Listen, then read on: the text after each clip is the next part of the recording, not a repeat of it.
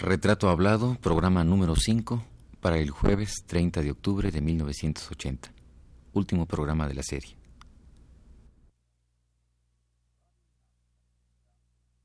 Radio UNAM presenta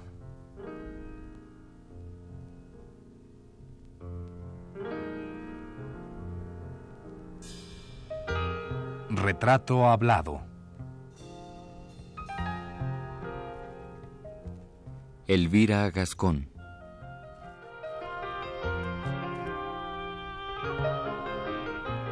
Un reportaje a cargo de Elvira García.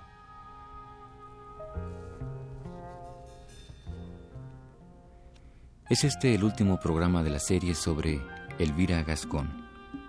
Cinco emisiones no son, ni con mucho, la cuarta parte del universo artístico de ella, y sin embargo, la hemos retratado tal como es con toda esa espontaneidad, esa alegría y esa belleza que caracterizan a este espíritu poseído por la Grecia antigua.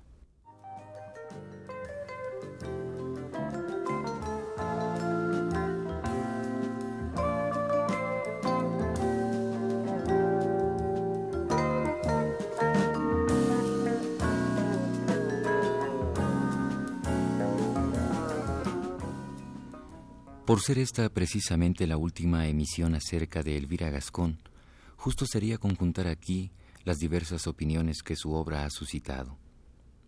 Revivamos, pues, las voces de aquellos que se han acercado a ella y a la par escuchemos las palabras de la Gascón.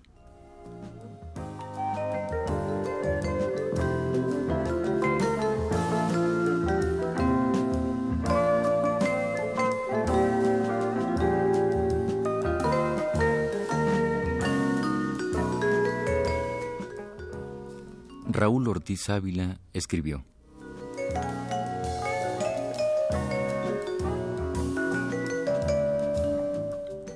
Solo cuando se tienen golondrinas locas en la sangre se puede tener esa agilidad aérea en el trazo del dibujo.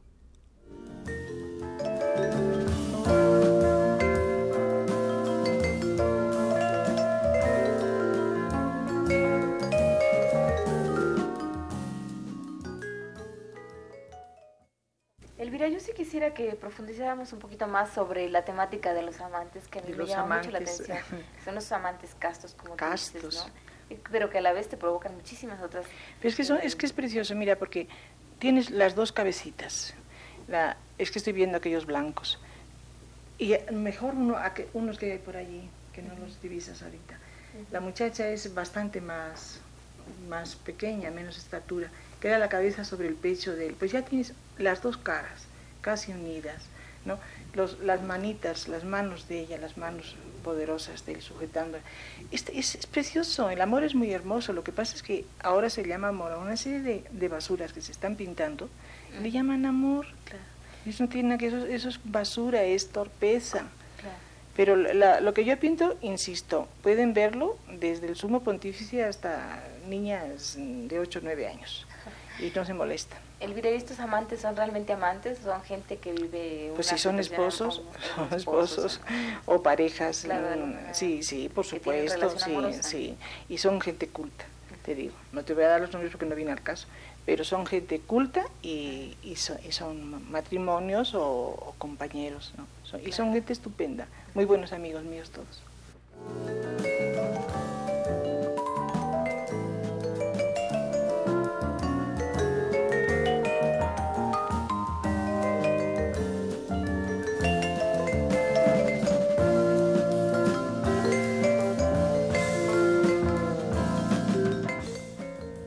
Crítico Jorge Crespo de la Serna escribió acerca de la obra de Elvira Gascón.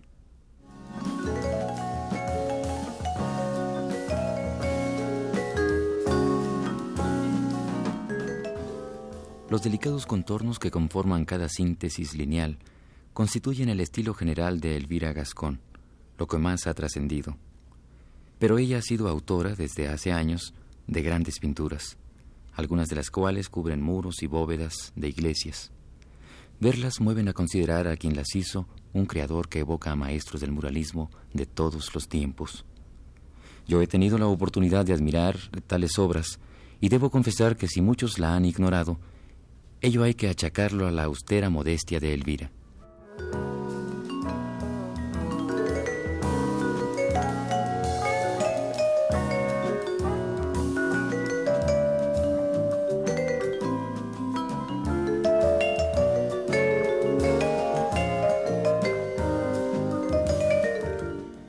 Su parte, la crítica de arte Margarita Nelken escribió lo siguiente sobre el trazo de Elvira Gascón.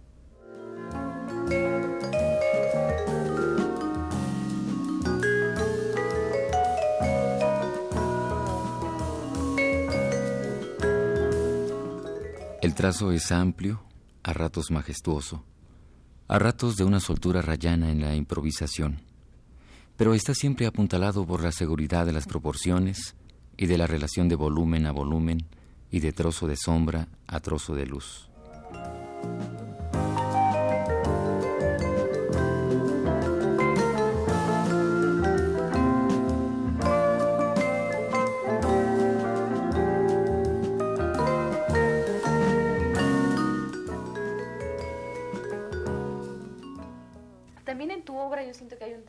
Constante que es el asunto de la mitología, ¿no? Claro.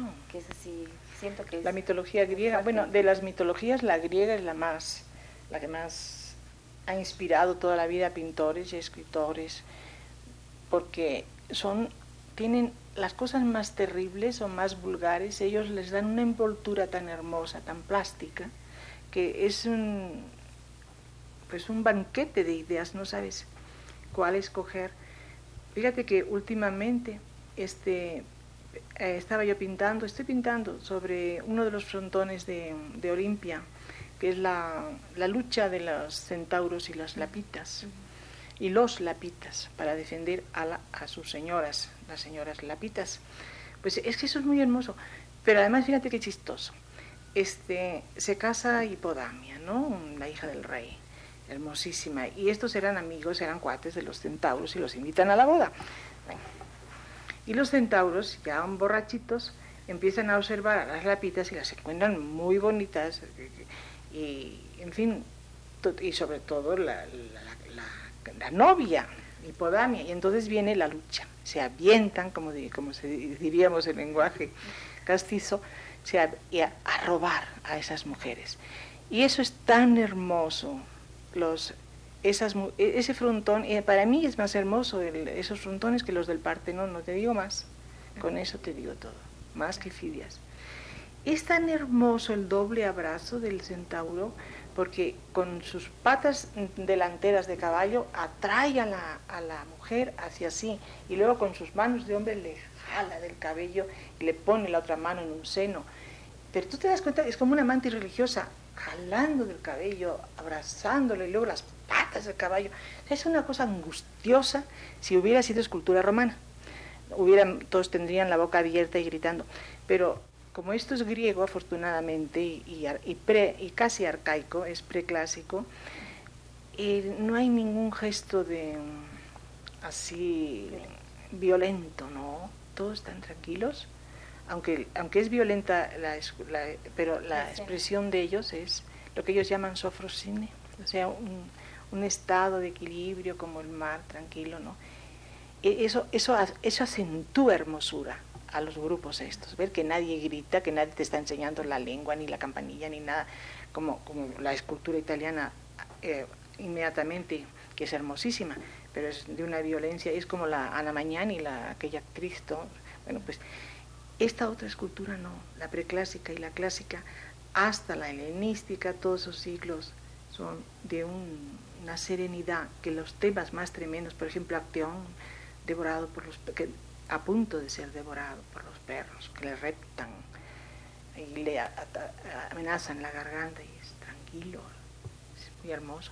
Por eso todos esos, esos temas a mí me, me, me parecen preciosos y, me, me, enamoran, me emocionan y los estoy constantemente pintando. Yo, yo reconozco que, que, soy un poco iterativa en ese sentido, que no me separo de, de, de, la plástica acerca de la mitología, pero es que es tan hermosa. Es muy hermosa. Sí, y muchos de estos uh, temas que, que, tú llevas al, al, al óleo o bueno, ¿cómo se dirá? Al dibujo. Al dibujo, sí. en fin, a la pintura.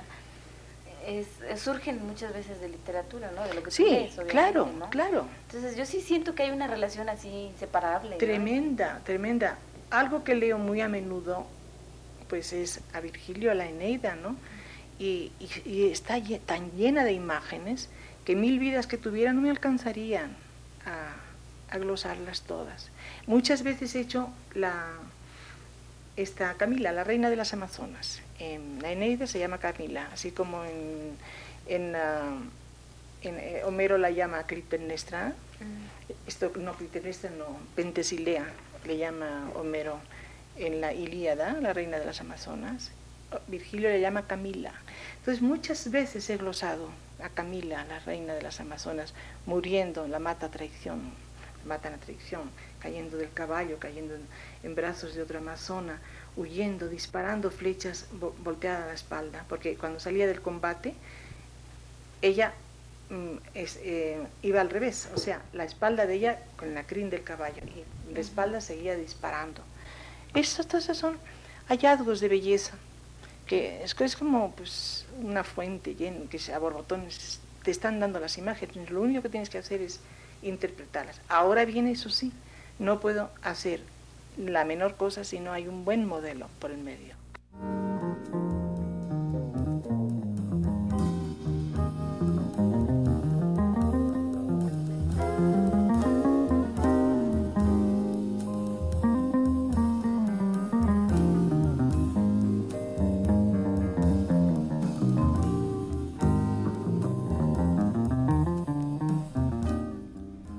Podríamos finalizar este programa sin antes mencionar el texto escrito por Paul Westheim, uno de los críticos de artes plásticas más determinantes en México. Westheim conocía y reconocía la obra de la Gascón. La admiraba a tal punto que no vaciló en compararla en grandiosidad y talento con la de Toulouse-Lautrec. Leamos, pues, el texto de Westheim.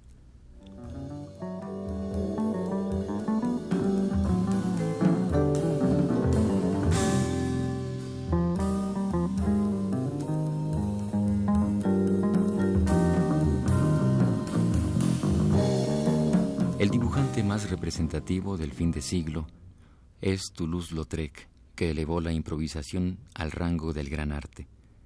Recordamos una frase del impresionista alemán Max Liebermann, dibujar es omitir lo no esencial, el detalle descriptivo, acentuar lo característico, frase que nos trae a la memoria el arte de Toulouse-Lautrec, al que le bastaba una línea para caracterizar una persona y nos trae a la memoria ese fenómeno artístico que es Elvira Gascón y la expresión genial que da a sus vivencias plásticas, contrastando con líneas de clásica serenidad cuyo clasicismo se ha intensificado en los últimos tiempos, un remolino de trazos impetuosos que se desgajan y encrespan, que forman curvas y dientes y lazos y toda clase de minúsculas y mayúsculas de algún ignoto y maravilloso alfabeto.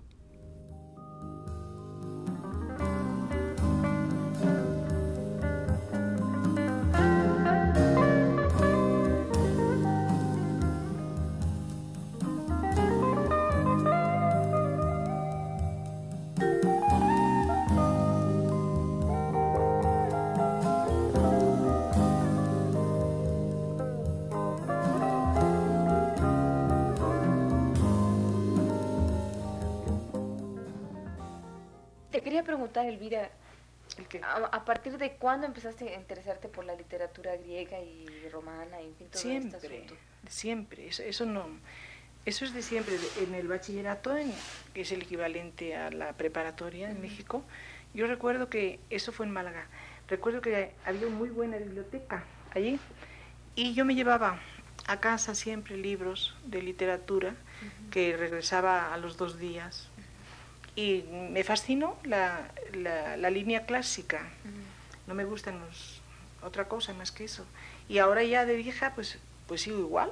Y es porque, la, fíjate, ya que los clásicos son modernos, son eternos. son eternos. Son eternos. Entonces tú le, le, encuentras el gusto, sería esta la frase, le encuentras el chiste, el gusto. Por ejemplo, Horacio. Ya ves Horacio cuando eres muy joven, hasta lo encuentras aburrido, como a Velázquez, cuando yo estaba yo en, San Fernando, en Madrid, lo encontraba frío, que es una blasfemia, vamos, lo encontraba frío a Velázquez. Y tuve que estar 10 años en México y al regresar, el primer viaje que hice a España después de estar 10 años en México, voy al Prado y voy así como si me jalaran de un hilito enfrente de las meninas y, y me dio miedo, porque da miedo ver los problemas que ese hombre resolvió sin retoque, o sea, la primera pincelada es la última. Se ve el grueso del lienzo a través de la pincelada, pincel plano usaba él, se ve el grueso y además están dadas exactas en su lugar y una. Y entonces, claro, te da miedo decir, ¿y este es el frío? Bueno, pues lo mismo pasa con la literatura. Los escritores que cuando se es muy joven, muy joven llamo yo pues a ser muy joven, a los 15, a los 18 años, los has encontrado pues, pues te gusta más leer otro, otro tipo de lectura, encuentras después el sabor, el gusto, y ya, ya no te puedes separar de esos escritores, de esos clásicos. Y la relación entre la pintura y la literatura, la, mitología griega y romana, ¿cuándo surge en ti?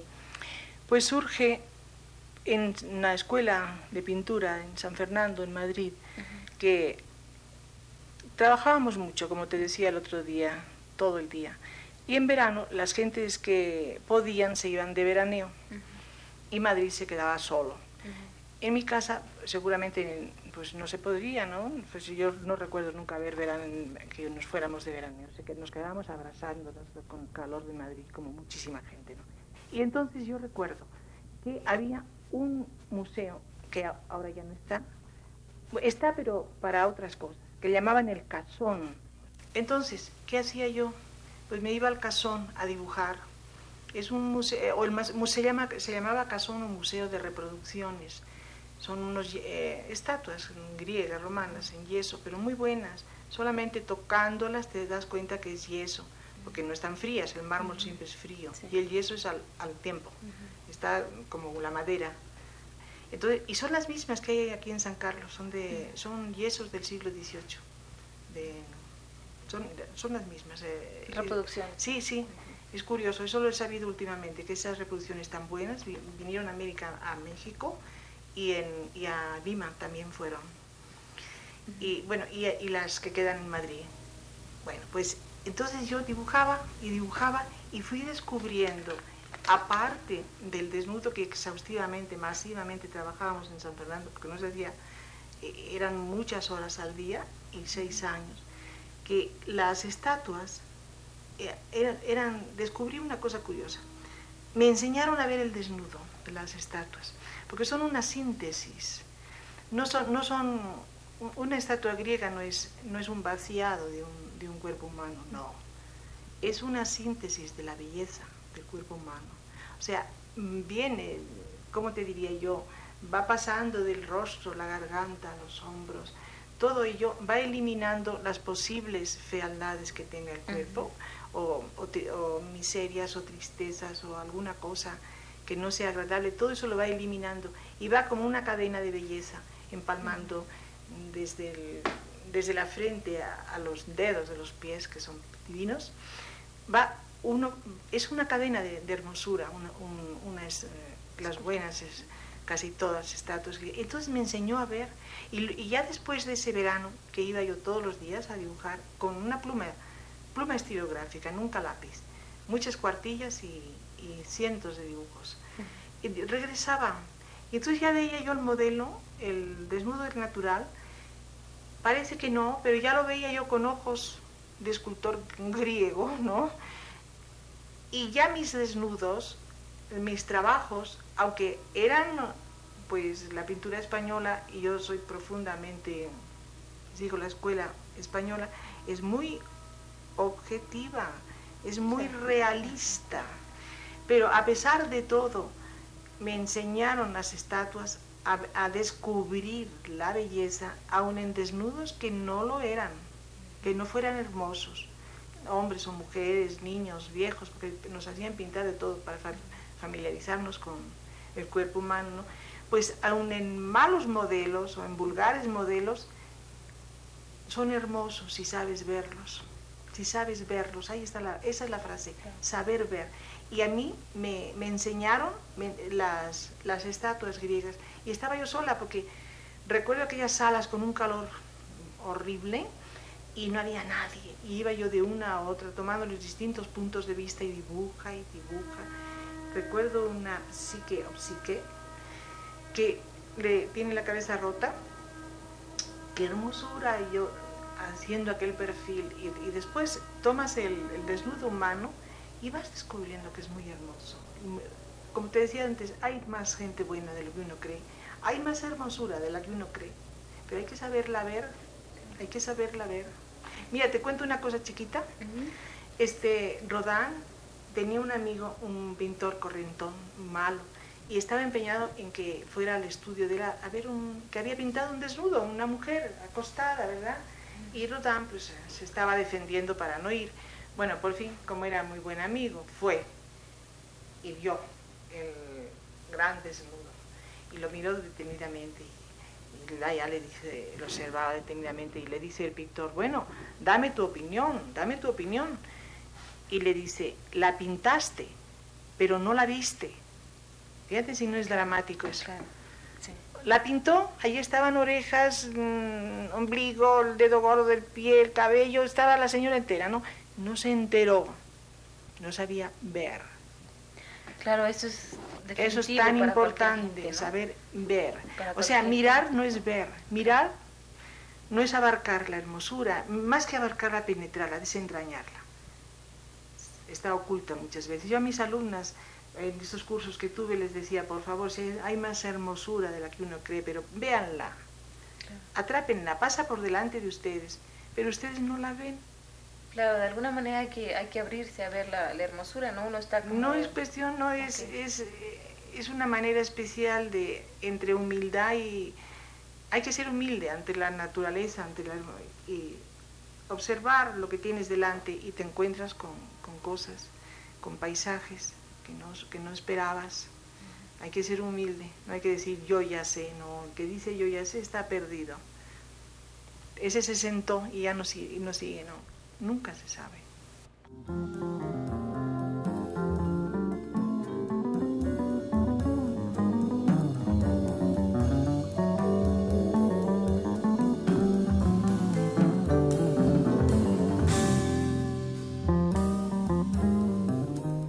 Cerremos pues este programa leyendo a manera de homenaje el soneto que el poeta Carlos Pellicer escribiera a Elvira Gascón, creadora de hermosos universos. El soneto dice así.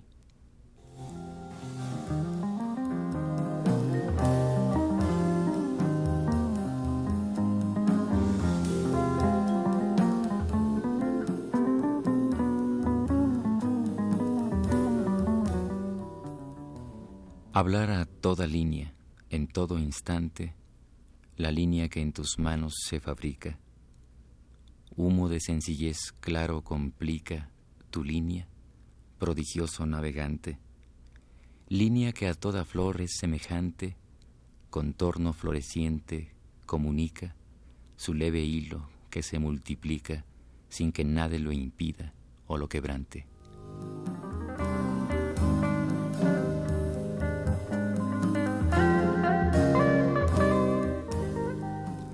Para alinear una palabra puede medir el ritmo que su flor concede con la mano más fácil y sonora. Solo con la mirada de tu mano puede la línea ser y estar, señora, de un aéreo lineal tibio y humano.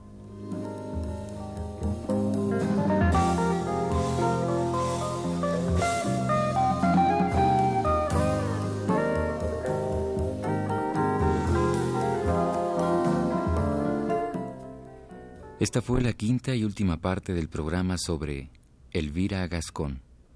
Gracias por su atención.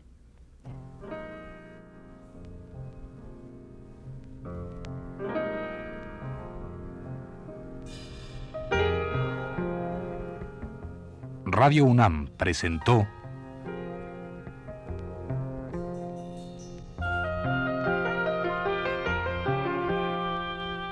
Retrato Hablado.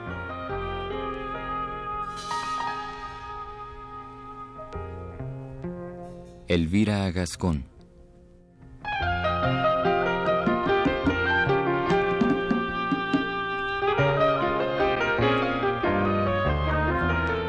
Un reportaje a cargo de Elvira García. Conducción técnica de Arturo Garro, en la voz de Fernando Betancourt.